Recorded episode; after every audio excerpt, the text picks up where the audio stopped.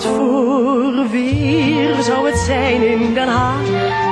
Zijn de Welkom bij Laakkwadraat, jouw podcast over de beslommeringen van twee Haagse brogums uit het mooie Laakkwartier. Gesprekken met een knipoog. Soms geaffecteerd en dan weer plat Haags, maar altijd uit een goed hart. En uiteraard met een flinke disclaimer. Dat is een oordeelonthouding waarmee we alle aansprakelijkheid op voorhand afwijzen. Mannetje 1 is Robert, een jonge Adonis van 75 jaar. En mannetje 2 is Michael, een aardige gozer van nog maar 54 jaar.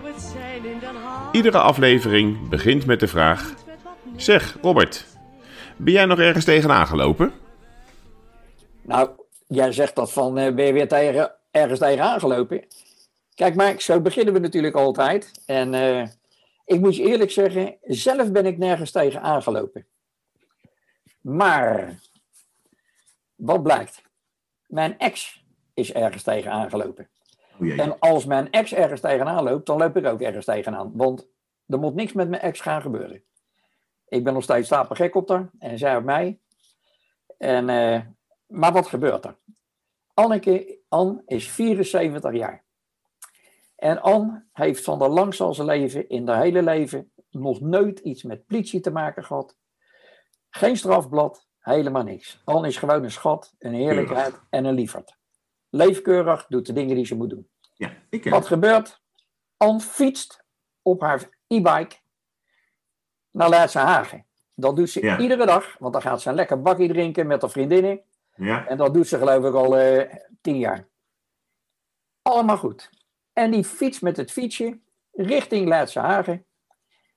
En die komt op een gegeven ogenblik bij de 3 tunneltjes, de ringweg van Den Haag. De meeste mensen weten dat wel. Ja, dat is en die gaat het tunneltje onderdoor en die komt het tunneltje uit. En die heeft aan de linkerkant het politiebureau. Ja. Iedereen kent dat. En Anneke fietst op het rijwielpad.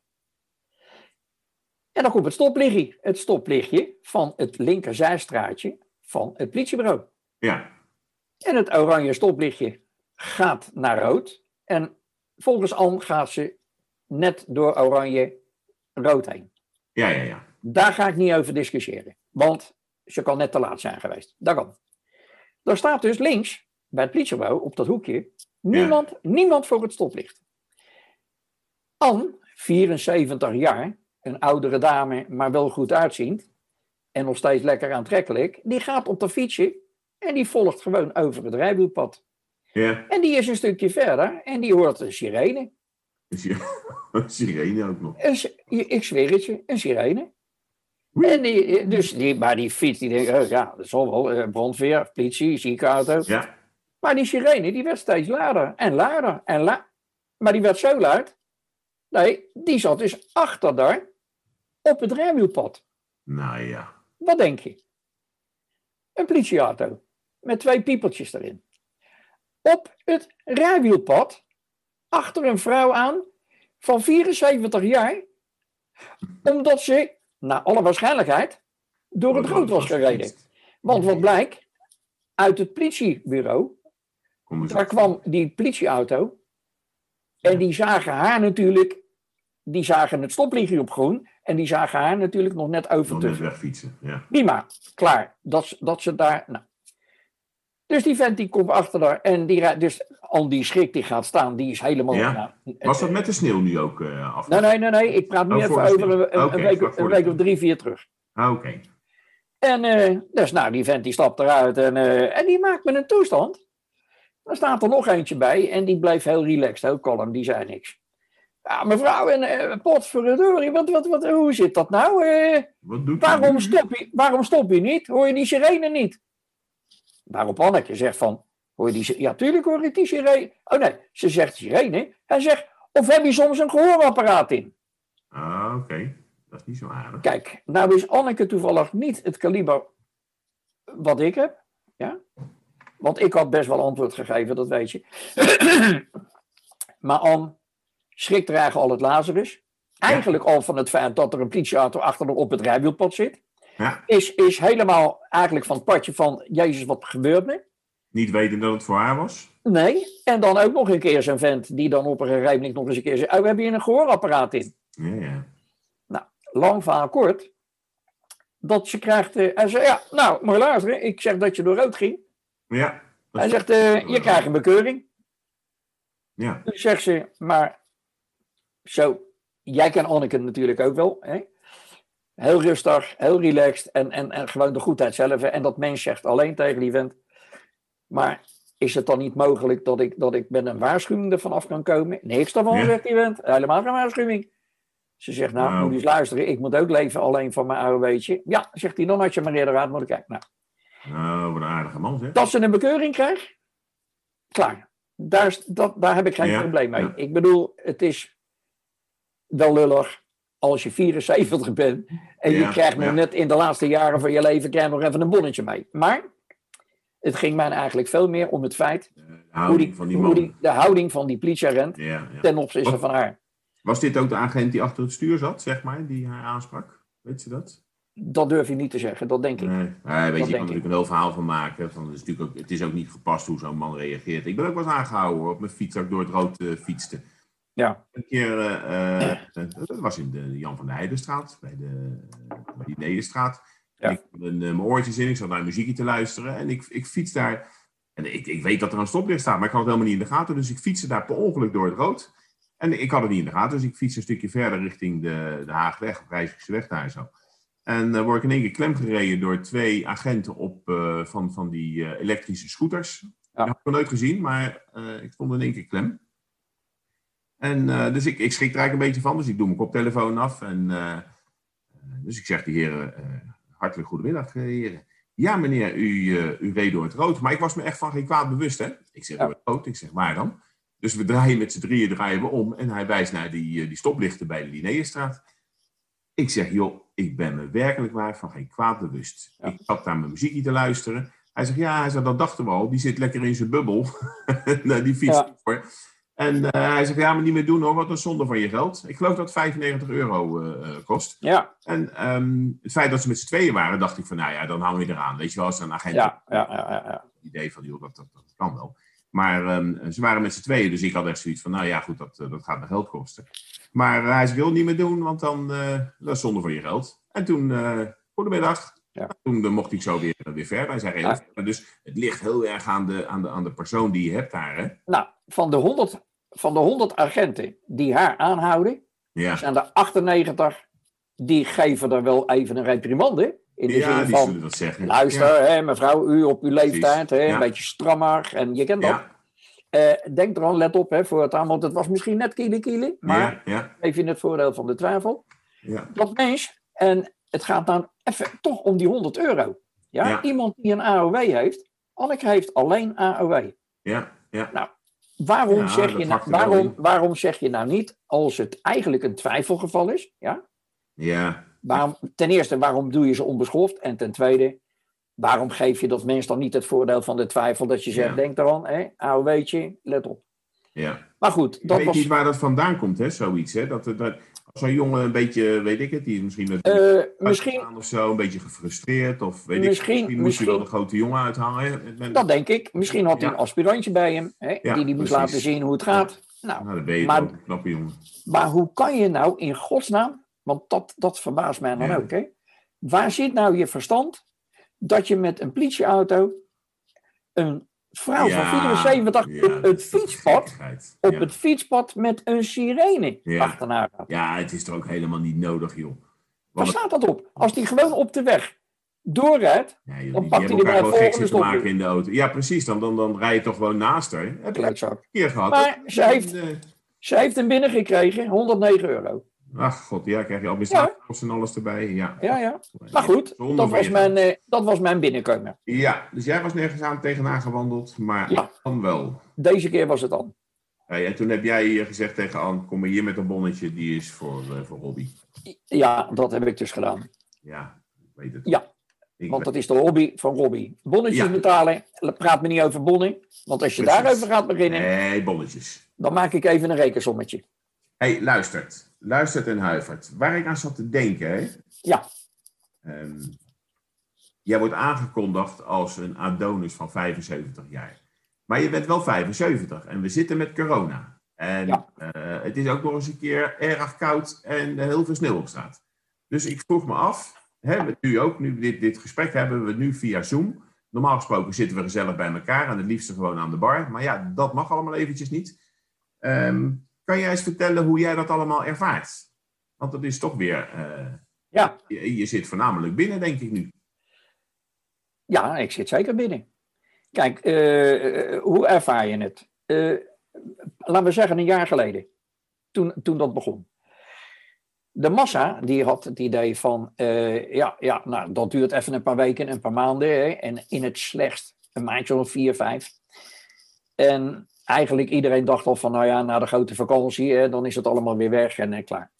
Het gekke is, ik had vanaf het begin al gelijk zoiets van met dat virus. Ik denk, ten eerste kom je er al niet meer vanaf. Nou, daar kom je niet vanaf, want dat blijft, klaar. Ja, maar ja, oké, ja, er zal vandaag en morgen wel een goed vaccin zijn. Aan de andere kant, we hebben het allemaal meegemaakt vanaf september. Toen kwam de deuk er alweer in. Vakantieperiode achter de rug, we kennen het. Nou, nu is het zo dat vanaf pak een beet half december, geloof ik, is gewoon weer echt alles weer op slot. En hoe maak ik dat nou mee? Net zoals vele anderen.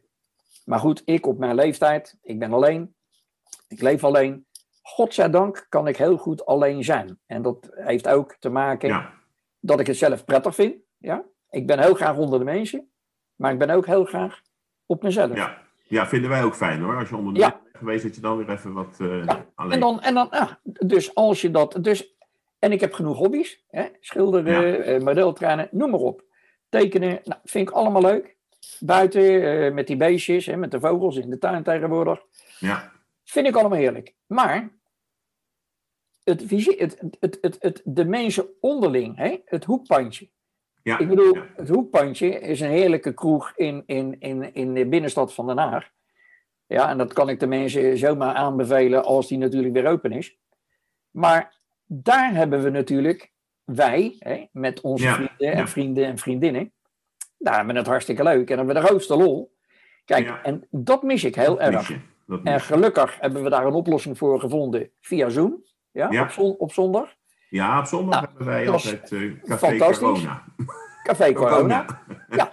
En dat is toch top? Ja. Ja, kijk, en dan zie je toch elkaar, je hebt dan toch op een gegeven moment, zie je elkaar iedere week nog even lekker babbelen en wat dan ook. Ja. Ja. Maar in ieder geval verder, het is de dagen die corona, die snap ik. Maar hoe zit jij met... Nou, mijn dagen, bedoel je dat? Hoe mijn dagen eruit zien? Nou ja, ik durf je naar buiten? Ben je bang dat je valt? Nee, ik heb geen angst. Ook geen angst om te vallen. Ik heb geen angst dat ik het oploop. Maar ik probeer wel op te letten. Ik ben dan... Gelukkig heb ik de Lidl. Dat is hier op loopafstand op nog geen 150 meter. Dus daar ben ik zo. En ik doe het nou zo. De Lidl heeft dan op een gegeven moment hoe noem je dat? Van 7, die gaan om 7 uur open. Van 7 tot 9 is het eigenlijk een beetje voor de ouderen. Ja. Maar buiten dat, als ik boodschappen ga doen, dat doe ik meestal om de 3-4 dagen.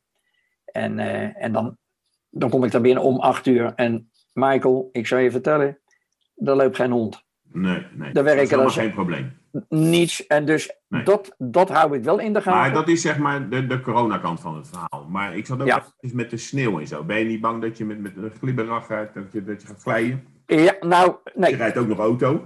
Ja, dat doen we ook. Maar daar heb ik totaal geen probleem mee. Kijk, autorijden, dat is, of je hebt angst, of je hebt het niet. Nou, ik heb geen angst. Ja. Maar je moet wel weten wat je doet. Dat kan mij ook wat gebeuren, hè? Zonder meer. Ja. Maar goed, je hebt natuurlijk wel zoveel kilometer ervaring. Nou, dat is het voordeel als je oud bent, hè? Dan praat je over miljoenen. Kijk, als we het toch over sneeuw hebben. Toch? Hè? Als we sneeuw hebben. Kijk, weet je, ik heb natuurlijk 30 jaar ervaring op een 18 meter combinatie. Met een vrachtwagen. En... als ik je nou vertelt van sneeuw, Michael, die 2, 3 centimeter, 5 centimeter die wij hier meemaken, dat vind ik een lachertje. Ja. Ik bedoel, ik heb Oostblok gereden, ik heb Rusland gereden, Litouwen, Schotland. Wat denk je wat er in Schotland kan liggen? Kijk, daar ligt gewoon 40, 50, 60 centimeter. En als je dan 's morgens in je vrachtwagen wakker wordt en je doet de gordijnen open en je ziet dan zo'n 40, 50 centimeter liggen... En je ziet alleen maar wit en wit. Ja, ja, ja, ja. En dan moest ik gaan rijden vanuit Inverness, hè, bovenin. Ja, ja, ik ken het. En dan moest ik gaan rijden, de A9 naar Perth. Nou, dat is ongeveer twee uur rijden. En dan zie je alleen maar, het is prachtig mooi, zie je alleen maar een wit laken. Ja, maar je ziet de weg ook niet meer dan natuurlijk. Nee, en dat lossen ze natuurlijk in die landen op door jalonstokken links en rechts naast de weg te zetten. Hoe noem je die dingen? Jalonstokken. Jalonstokken, daar heb ik echt nooit van gehoord. Dat zijn van die paaltjes om de weg aan te... Nee, dat zijn...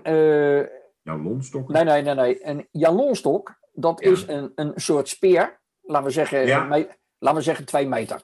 Ik ken ze in Oostenrijk, dan zijn ze zwart en oranje. Oh, nou deze zijn... Ik praat dan even over rood en wit. Ja, weet je wel? Nou, en een jalonstok gebruiken ze dus met landmeten. Ja, precies. Die stokken, die zetten ze in de grond. Nou, dat zijn jalonstokken, dus ik noem dat ook zo. En die zetten ze dus om de, laten we zeggen, om de 50 of 100 meter zetten ze die neer. Ja. Dan weet je waar de weg is. Ongeveer waar de weg loopt, ja. Nou, dat gaat natuurlijk 99 keer goed. Ja. Totdat het ene jalonstokje er niet stond. Aha. Ja, dan zit je met je linkervoerwiel in een greppel. Dan gaat het niet meer hoor. Maar dat is dan ook wel weer de kant. Je doet je best. Meer kan je niet doen. Ja. Maar als de mensen weten hoe het is als chauffeur, internationaal, met sneeuw en met mist. Je spiegels die worden vuil. Ja. We hebben spiegelverwarming. Ja, tegenwoordig dan. Hè? Vroeger had je dat natuurlijk al helemaal niet. Nou, dan kon ik om de 200 meter stoppen om mijn spiegels weer schoon te maken. Want, geloof me, lichtjes, achter, dat noemen wij breedtelichten, hè? Die kleine lampjes die achter op een vrachtwagen zitten, aan de buitenkant. Ja. Die zijn voor ons heel belangrijk, zeker met achteruitrijden. Ja. Als dat insneeuwt, de sneeuw valt erop, zie je lampjes niet meer. Als je dat niet meer ziet. Nou, dus, maar in ieder geval, dan wordt het gevaarlijk. En dan is het link. Maar dit is voor jou een lachertje, wat er nu gevallen is. Ja. Dat zou voor jou geen probleem zijn. Nee. Als je naar gaat... Ik heb toevallig net even met de auto weg geweest. En ik vond het allemaal prima te doen. Ja. Ik reed van de week, was ik op de fiets.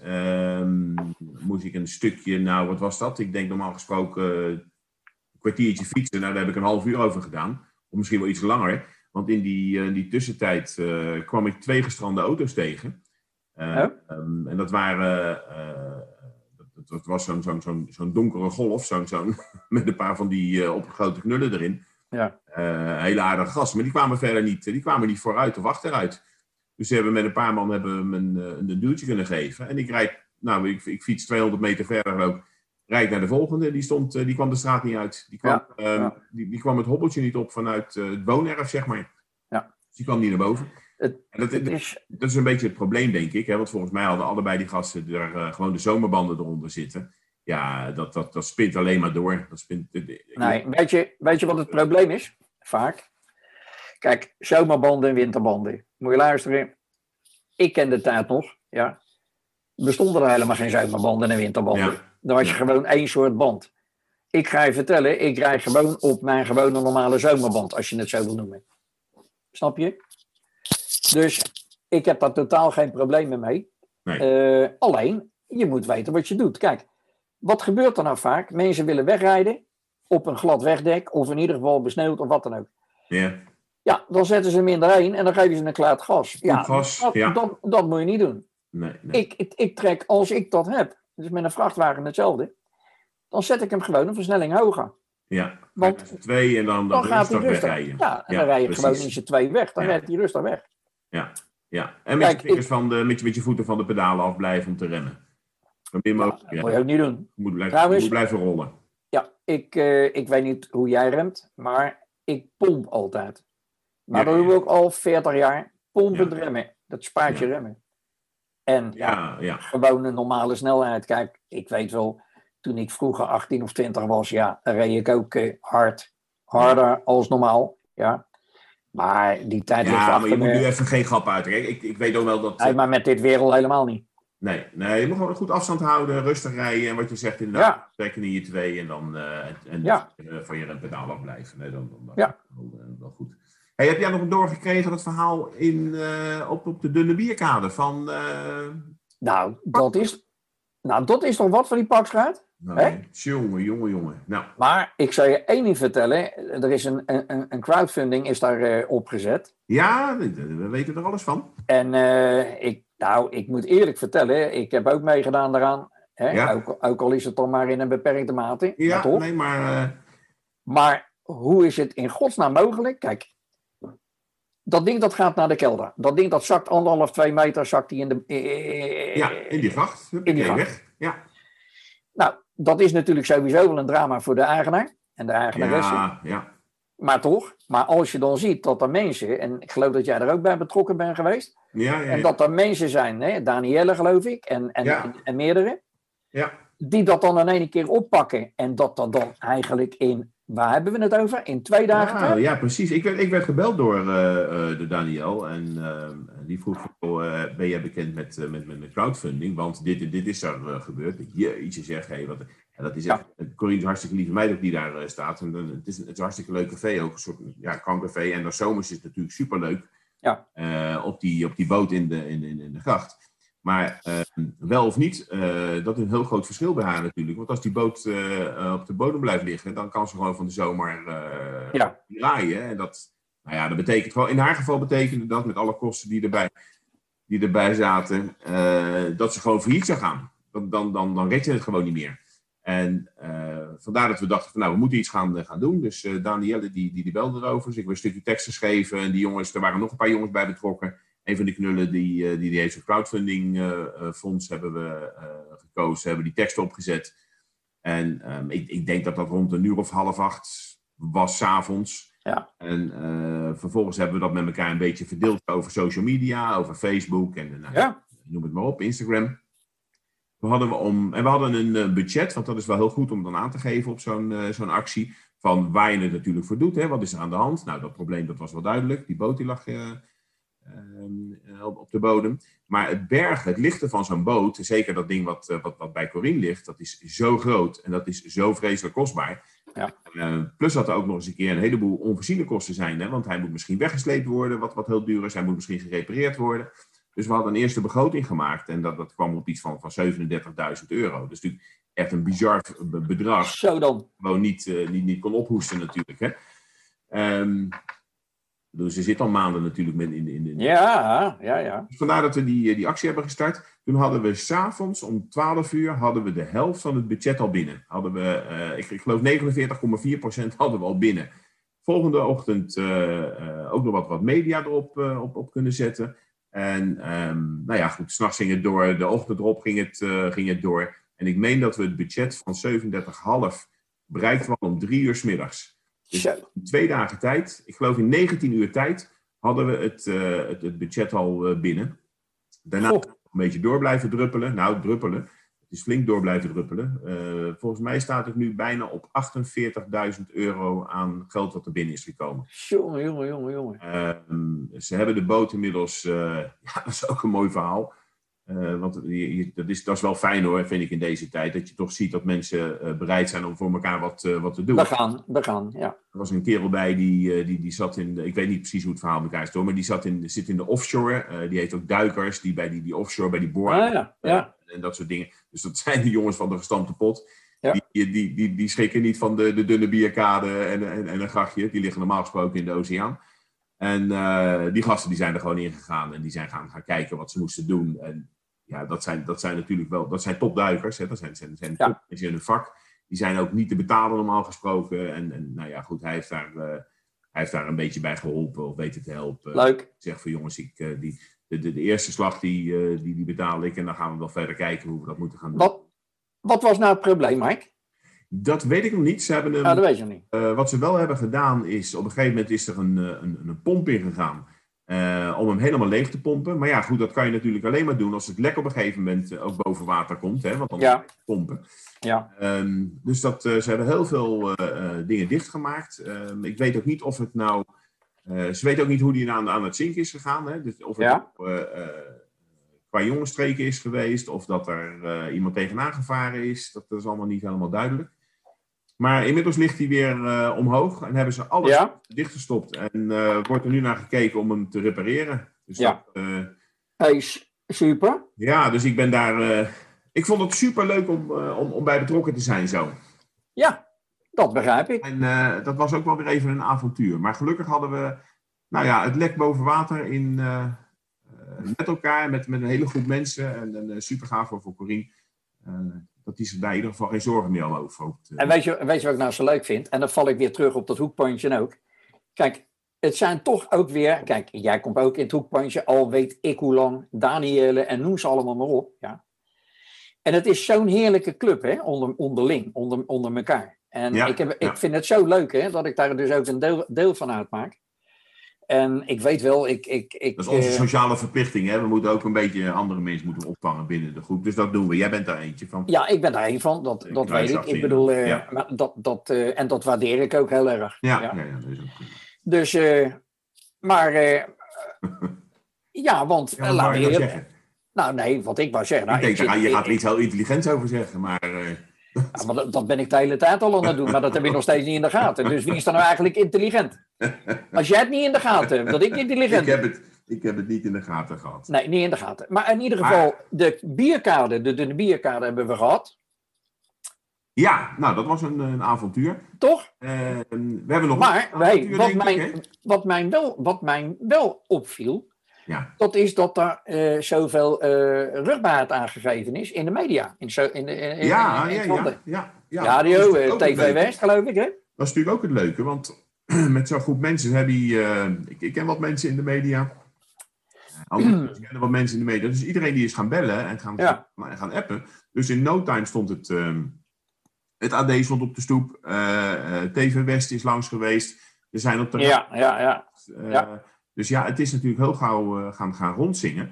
En alles bij elkaar, want dat is ook wel het leuke bij zo'n crowdfund-actie. Daar kan je natuurlijk zien wat er binnenkomt aan bedragen. Hè? Ja. En uiteindelijk zijn er toch iets van 800 mensen die een bijdrage hebben geleverd. Ja, dat is veel hoor. Ik heb het laatste berekening niet meer gemaakt hoor. Maar ik zat op een gegeven moment eventjes zo te rekenen. Dat we kwamen op een inkomen van bijna 2000 euro per uur. Wat er even binnenkwam. Oh, niet normaal. Van iets van 64 euro. 63 of 64 euro pp. Is niet helemaal correct natuurlijk. Hè? Nee. Kijk, bij Corine komen ook, daar worden bedrijfsborrels gegeven. Dus er waren ook een aantal bedrijven die daar wat meer hebben gedaan. Ja. Jongens die daar met enige regelmaat een feestje geven. Ja, die hebben ook zoiets van je potverdorie. Wij kunnen dat bedrijfsmatig, kunnen we dat wel hebben. Nou, ik zou je vertellen, hè, als ik naar mezelf neem. Ja, ik ken haar helemaal niet. Ik ken het hele zaakje niet. Ja? Nee. Maar omdat, en dat bedoel ik, het is wel weer iets wat al jaren bestaat en wat daar zit. Zeker. Nou, zeker. En dan doe je daar op een bepaalde manier, dan doe je daar ook al mee. En ook al heb ik daar niks, kijk, ik zal er best wel binnenkort een keer komen, als alles weer eens een keer open gaat. Ja, nu zeker, als die boter weer ligt, dan gaan we daar gewoon. Ja, tuurlijk, dan gaan we dat doen. Denk hoor, ja. Want jij, waar zaten we eigenlijk, Michael? Ik weet niet, we hebben het natuurlijk over de sneeuw gehad en we hebben het over de leeftijd gehad. Daar hebben we het iedere keer over, dat opmerkelijk is. Dat je... Nou ja, wat denk jij van het virus? Heb jij daar nog wat over? Nee. Ja, wat jij... Volgens mij zei je net zoiets van het is blijvend. Ik denk ook dat het zoiets is, weet je wel. Dat we dadelijk, net zoals voor de griep, dat de mensen daar een prik voor kunnen gaan halen. Moeten gaan halen, zal dat misschien ook wel voor de corona gaan gebeuren. Ik zie dat niet zo 1, 2, 3 weggaan. Ik was ook een van de mensen die dacht van, nou joh, weet je, toen het begon, ergens februari, maart vorig jaar, duurt inderdaad zo tot de zomervakantie. En na de zomervakantie is dat alweer wel weer klaar. En ik weet ook dat die zei van, nou, dat gaat misschien nog wel wat langer duren, reken maar van dit jaar. Nou ja, dan zijn we alweer weer een paar stappen verder en zitten we in februari. Kan ik jou nog een plezier ergens mee doen? Nou, vertel het eens. Kan ik jou nog een plezier doen met een containertje of 2 oude stenen? Wat? Oh, ja, ik ben nog wel op zoek naar voor een bekende van mij. Die heeft nog wat gevelstenen nodig. Nee, want ik bedoel, je kan ze gratis afhalen. Maar. Je kan ze gratis afhalen. Ach. Ligt het allemaal in een... het is allemaal afgevoerd. Even voor de duidelijkheid. Voor de luisteraars. Het huis van Raymond van Barneveld. Ja. Het zal Jantje de Boer niet wezen. In ieder geval, hij zit lekker met zijn kont in Duitsland. Want daar is hij aan het gooien. Op de Q-school. En zijn vriendin zit thuis. En het begint zaterdagavond een beetje te waaien en een klein beetje te sneeuwen. Nou, dat gaat natuurlijk door. En lang verhaal kort, nou iedereen, waarschijnlijk mensen die... Nou, veel mensen daarna hebben het al gezien inmiddels. Ja, ja. Dat zijn zijgevel of zijn voorgevel, hoe je het noemen wil, zijn voordeur zit daar, dan is het voor mij de voorgevel. Maar oké. Ja. En die klapt gewoon 1,5 verdieping eruit. Nou. Moet je je voorstellen... Het is een raar verhaal eigenlijk. Hè? Moet je voorstellen... Ja, ik heb met de experts daarnet aan het praten. Oh, oké. Okay. Moet je je voorstellen... om 6 uur... op zondagavond. Ja. Ja? Dus dat hapje sneeuw... die sneeuw was al gevallen. Ja. De kinderen hebben de hele middag daar... in de straat met sleetjes lopen trekken en doen. Ja, voor die gevel, vlak voor die gevel. Ja, tuurlijk, op de stoep, ja. Op de weg en gaan we door. Ja. Ja? En dit gebeurt om 6 uur. Laten we zeggen, eten staat. Ik denk dat dat het geluk is geweest. Ja, ze waren net binnen misschien. Nou heb ik zelf natuurlijk... Ik ben zelf voorman en uitvoerder geweest. Dus ik kan wel zeggen, ik heb er wel een beetje verstand van. En dan gaan we praten over hoe is nou mogelijk dat die gevel eruit klapt. Ja. De ankers. Nou, dat is het eerste waar ik al naar kijk. Ik ben vanmorgen geweest... Wat een anker, je hebt zeg maar... Zo'n huis wordt neergezet, dat zijn betonnen blokken, denk ik, hè? Nou, ja. Opgebouwd en daar wordt dan een muur tegenaan gemetseld. Ja. Die staat vast met ankers. Ja, moet je luisteren. Wat ze tegenwoordig doen, heel vaak, dat is... Je hebt een vloer, een betonnen vloer, klaar. Op die betonnen vloer, daar komen prefab, dus kant-en-klare betonnen wanden. Ja. Die betonnen wanden, dat zijn 9 van de 10 keer je binnenmuren. Ja. Dat zijn je binnenmuren. Ja. Dus die woning wordt opgebouwd van betonnen wanden. En dan later, om hem mooi te maken, komt er aan de buitenkant. Dat noemen ze een halve steen. Ja? Een steen is 22 centimeter lang, een halve steen 10 of 11. Dat is dus de breedte. Dan komt er een halve steen daarvoor. Ja. Maar als je die daarvoor zet... Dat is ongeveer wat ik net toch zei. Je hebt een beton muur met een geveltje ervoor. Ja. Ja, maar ik heb er verstand van en jij niet. Dus, nee, dat is waar. Maar dat is het grote verschil. Nee. Ja. Kijk, als jij het andere mensen vertelt... Als je daar echt verstand van had gehad, dan was het niet gebeurd natuurlijk. Maar, lang verhaal kort. Dus wat blijkt, die muur die is eruit geklapt. Nou ben ik daar geweest. Want er waren 2 experts van de verzekeringen natuurlijk en dergelijke. Ja, die waren daar. Natuurlijk. Dus ik heb met die mensen staan praten en ik kijk zo naar die gevel. En nou ja, goed, ik praat nu natuurlijk een beetje bouwtechnisch. Ik zei tegen die vent ook, tegen die ene, ik zei, moet kijken, links en rechts heb je dilatatievoegen. Hij zei, ja. Ik zeg, dat zijn die naden, zijn dat, hè? Dat zijn verticale naden, die lopen kaarsrecht. Kijk, ik word niet minder door technische kennis, maar ik heb het wel. Maar dat is een afscheiding, hè? Dat is ongeveer 1,5-2 centimeter. En daar spuiten ze rubber. Ja. Om hem waterdicht te hebben. Ja. Maar het doet verder niks. En wat blijkt nou? Ik zei het ook tegen die man. Ik zeg, als het gewoon oud metselwerk was geweest, dat de hoeken, dat de stenen gewoon in elkaar gemetseld waren. Toen zei hij al, en zei dan was het dan ook. Het was er wel uitgeklapt, maar niet in deze mate. Nee, maar in ieder geval... Ja, precies. In feite staat de muur gewoon los. Ik heb staan kijken, Michael. De ankers, kijk, hun konden niks zeggen, die experts, want die kunnen de mond niet voorbij praten. Dat is logisch, hè? Want die mogen geen... Die werken voor... Nee, dat kan niet. Dan scheppen ze maar ik denk, als jullie het niet zeggen, dan zeg ik het wel. Ja. Als ik naar de ankers kijk, en ik zie dus op een gegeven moment dat een spouw, dus de tussenruimte, die is ongeveer normaal gesproken 6 centimeter. Okay. En als ik nou kijk, dat het anker, wat ze tegenwoordig dus gebruiken, dus praat ik ook nog over 20 jaar geleden. Hoe oud was dit huis? Nou, 20 jaar. Dus 20 jaar al. Ja, dus die ankers die ze toen gebruikten, dat geloof je niet, die waren recht. En dan zou jij zeggen, en. Voor die tijd waren de ankers met een haak. Metselwerk heeft een lintvoeg en een stootvoeg. En dan kon je dus dat anker, dat kon je dus als metselaar zijnde zo draaien dat die, of buigen, dat die goed in dat metselwerk zat. Dit zijn gewoon rechte metalen pennen. Ja. En als ze dan ook nog eens een keer redelijk kort zijn, het is net een haarpennetje Dat, ja, dus, ja. Nou, dat doet en wat niets. Blijkt nou? Het dak van Raymond loopt schuin. Ja. En daar is het messelwerk, wat dus nu uitgeklapt is, wat loopt ongeveer 2 lagen boven de dakgoot. Dat gaat mee in de dakgoot. En precies op de verkeerde kant, daar heeft 2,5 meter sneeuw tegenaan gelegen. En de wind. Ja. Jeetje, en dat gaat zijpelen en dat heeft gedrukt. En dat is 1 klap. Ja. En toen ging jij de muur eruit. Nou, ja. Dat is gewoon, in mijn ogen, wat ik gezien heb, ankers. Ja, ja. Maar ja, wat je nu gaat krijgen is dat die experts die gaan dan kijken natuurlijk in opdracht van de verzekeraar. Hij is een opstalverzekering daarvoor aangesproken. Tuurlijk. Die mensen kijken en die gaan daar een verslag van. Ik denk dat dit in eerste instantie, denk ik, ja, en nou praat ik voor mezelf. Ik bedoel niet met de experts, want die jongens zeggen niks. Maar ik denk dat de aannemer... dat mag ik zeggen. Ja, nou ja, kijk, de aannemer...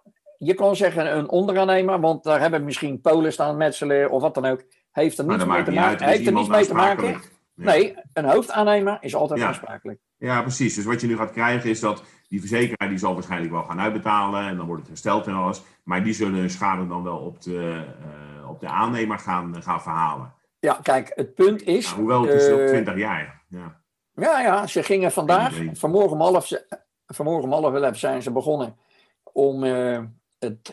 want gisteren belde mijn schoondochter, tenminste, niet Sylvia, maar Julia, die belde. Ze zei: Robert, ik heb foto's hier, kijk hier, er komt boven op de tweede verdieping komt er water naar binnen. Ja, gesmolten sneeuw, hè, dat gaat nou gebeuren. Ja. En dat zijn ze nu vandaag, het aan het repareren, provisorisch aftimmeren, dat niet meer kan. Ja. En verder, het huis staat, er is niks aan de hand binnen, gelukkig. En... Maar het is wel schikken natuurlijk. Hè? Zeker als je zit als Julia daar zo. Ja, nou, ze was het was notabene de verjaardag ook nog eens een keer. Hè? Ja, weet het. Ja. En ze zat met een vriend van Raymond met zijn vrouw. Ja. En ze zegt, ik dacht dat er een vrachtwagen naar binnen kwam rijden. Ja. Zo'n en geluid. De autootje, want die gevel is wel bovenop de autootje gevallen. Ja, die is leuk. Nou, dat is een splinternieuwe Kia. Nee, een Hyundai. Een mooie wagen, een leuke wagen. Een elektrisch autootje, dat weet ik wel dat ze dat hebben. Heel gaaf en zeker gezien. Hij was niet zoveel meer waard hoor, want er stonden maar 225 kilometer op te tellen. Ongelooflijk, ja. Dat zijn de dat was gewoon nieuw. Ja. Maar weet je, dat zijn dingen, ja, dat is erg, maar daar komt een ander. Ik bedoel dat is precies. Materieel is allemaal niet zo raar. Maar het is wel vervelend als dat gebeurt. En kijk, voor Raymond is dat natuurlijk ook vervelend, want die zit natuurlijk ook weer in een spannende fase. Die wil die kaart halen, die wil natuurlijk weer gaan gooien. En die krijgt in één keer een telefoontje van... dat gebeurt. Nou, hij belde, ik had hem onder lijn natuurlijk, s'avonds.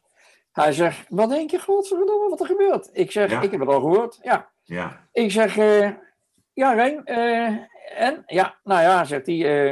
Het heeft ook geen zin om naar huis te komen. Ik denk nu achteraf dat hij bij zijn eigen denkt... dat hij in zijn vuistje lag, dat hij denkt zo... Die 10 dagen dat ik pleiten ben, regelen hun het even allemaal. Hij heeft altijd mazzel. Er zijn altijd mensen die alles doen voor hem. Maar maar ik kan me wel voorstellen dat dit natuurlijk wel ook... dat begrijpt wel aan, weet je. Dat is ook qua emotie. Hij moet daar wel zijn stinkende best doen om die Q-card te krijgen. En als je dan even... ik weet niet hoe het gaat, maar hij moet toch meerdere wedstrijden op een dag gooien... Ja. Dan krijg je in één keer een telefoontje van... zeg, schat, de gevel ligt eruit. Ik kan dat met je doet. Toen moest hij nog gaan gooien, hè? Ja, toen moest je nog gaan gooien. Ja, want 's maandags ging hij zijn eerste wedstrijd gooien. Ja, nou, precies. In ieder geval... maar goed, dat is goed gegaan. En ze hebben hem een beetje uit de wind kunnen houden. Dus dat hij schijnt die finale ronde te spelen op zondag. Ja. Gisteren heeft hij goed gespeeld. Ja. Nou, ik zal het jammer vinden, hè, weet je, dat, en ik heb het hem niet gestuurd, maar ik zal op een gegeven moment dan, ik volg natuurlijk ook het darten wel een beetje, en dan krijg ik wel eens van die dingetjes via Twitter of via weet ik het.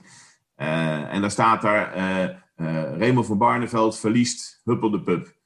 En dan ga ik kijken en dan denk ik, ach, vuile ratten dat jullie er zijn. Die jongen die wint 5 wedstrijden op een rij, gooit er van boven de 100 en die verliest dan zijn laatste pot, die eigenlijk helemaal niet van waar is, want hij had die finale pot, die finale gaan gooien. En dan is de opening van, we zien een foto staan van Raymond en er staat daaronder van Barneveld, die verliest de pot. Ja. En dat is natuurlijk alleen maar, begrijp ik wel, om dat artikel te gaan lezen. Maar ik vind dat toch niet altijd zuiver. Ik vind dat vervelend. Weet je wel, sommige mensen die kijken daar met een schuin oog naar. En dat is toch een soort van toonzetting, vind ik. Michael, als ik je nou vertel dat Raymond zijn moeder, Anneke, ja, die volgt alles. Dat doet ze al, Jezus. Ja, maar die rijdt dat is die altijd door het rood rijdt, toch? Die? Dat is die door het rood rijdt altijd. Dus ja, die heeft al, is een crimineel. Dat is een crimineel, die heeft al een naam. Ja?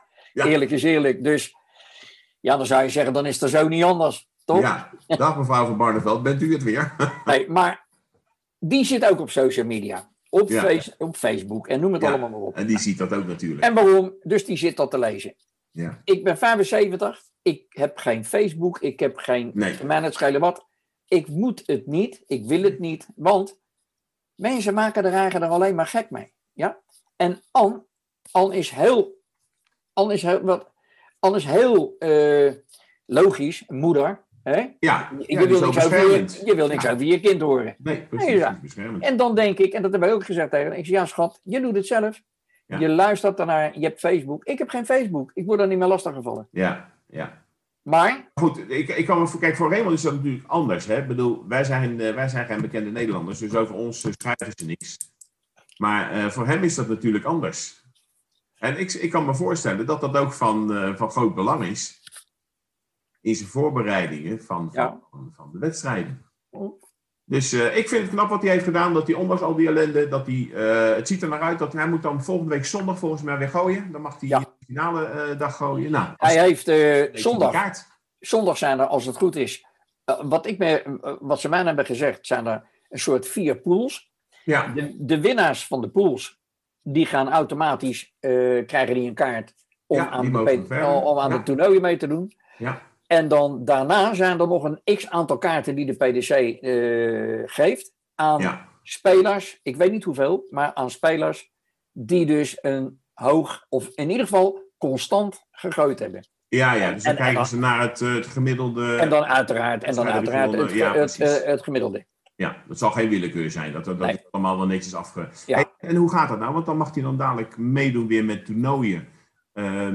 Waar zijn oud-collega's ook gooien natuurlijk, hè? Ja. Denk ik. Maar dus, moet je natuurlijk wel weer zorgen dat je daar in de finale rondes gaat komen. Dus je hebt eerst een soort van voorrondes. Ja. Daar moet je ook weer plaatsen.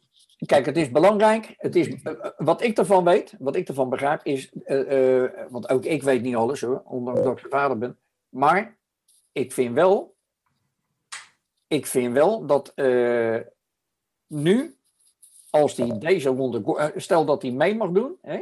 Dat hij weer mee in het circuit mee gaat doen. Ja. Nou, dan gaat hij gewoon volwaardig mee in het circuit. Dan komt hij dus eigenlijk weer op de ranking beneden aan. Ja, dan zal hij op moeten gaan klimmen. Nou. Ja, maar dan... En dat klimmen doe je dan... Want kijk... dan prijzengeld. Ja, maar dan krijg je... De Pieter Wright doet dan weer mee. Ja. En zo. Die spelen allemaal zo'n toernooi mee. Plus nog een keer 150 andere mannen of zo, weet ik veel. Ja, ja. En dan komen de beste, die rollen dan zo door naar de finale rondes. Dus de kwartfinales, halffinales. Ja. Ik geloof dat ze heel vaak beginnen met ja, nou, ik even kijken. 64, 128... Ja, met 128, ja, of in ieder geval 248. Maar in ieder geval, daar beginnen ze mee. Nou ja, kijk, en als hij blijft gooien zoals wat hij nu doet, en dan pak hem 100 gemiddeld, nou kom je ver. Maar je moet niet vergeten dat vroeger was het... Dan moet je blij wezen als je 90 gemiddeld gooide. Ja, je ziet dat. Nou, die tijden zijn veranderd. En als je kijkt, hij verliest van de week van een Kroaat. Ja.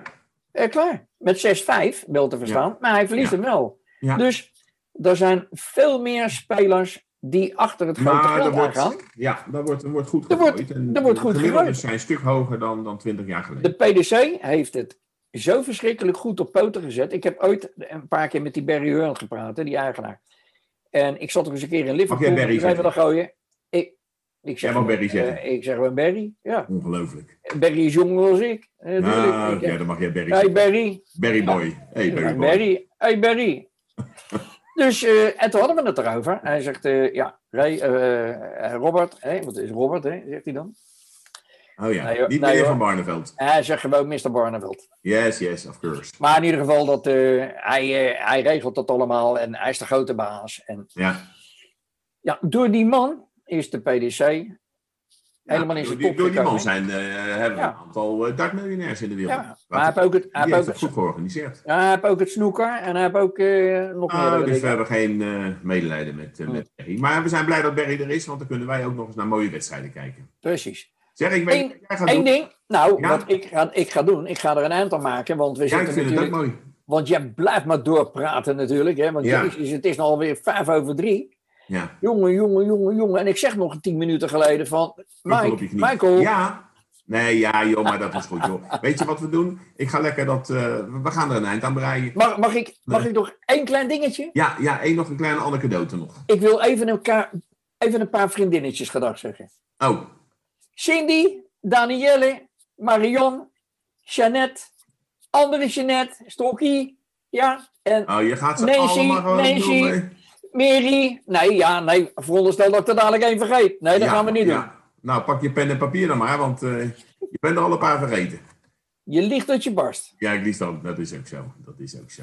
Nou, in ieder geval, en dat kan je me niet kwalijk nemen, 75 jaar. Dat is ook zo, daar hou je ook een beetje erbij. In ieder geval, als het kan, als de bereidheid er is van de peoples, de mensen in mijn omgeving van het hoepandje, dan is iedereen uitgenodigd. Bij Huizen Robert in Delft. Oh ja, Casa Robert.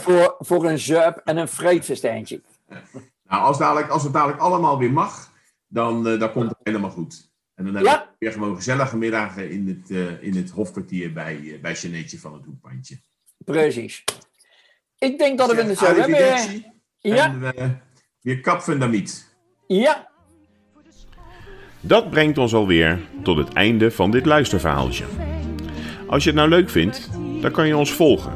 Heel eenvoudig, even kiezen voor volgen of abonneren in je podcast-app. Helemaal gratis en voor niks. Heb je ideetjes of commentaar? Laat het ons dan even weten. Graag tot de volgende keer, dan maar weer.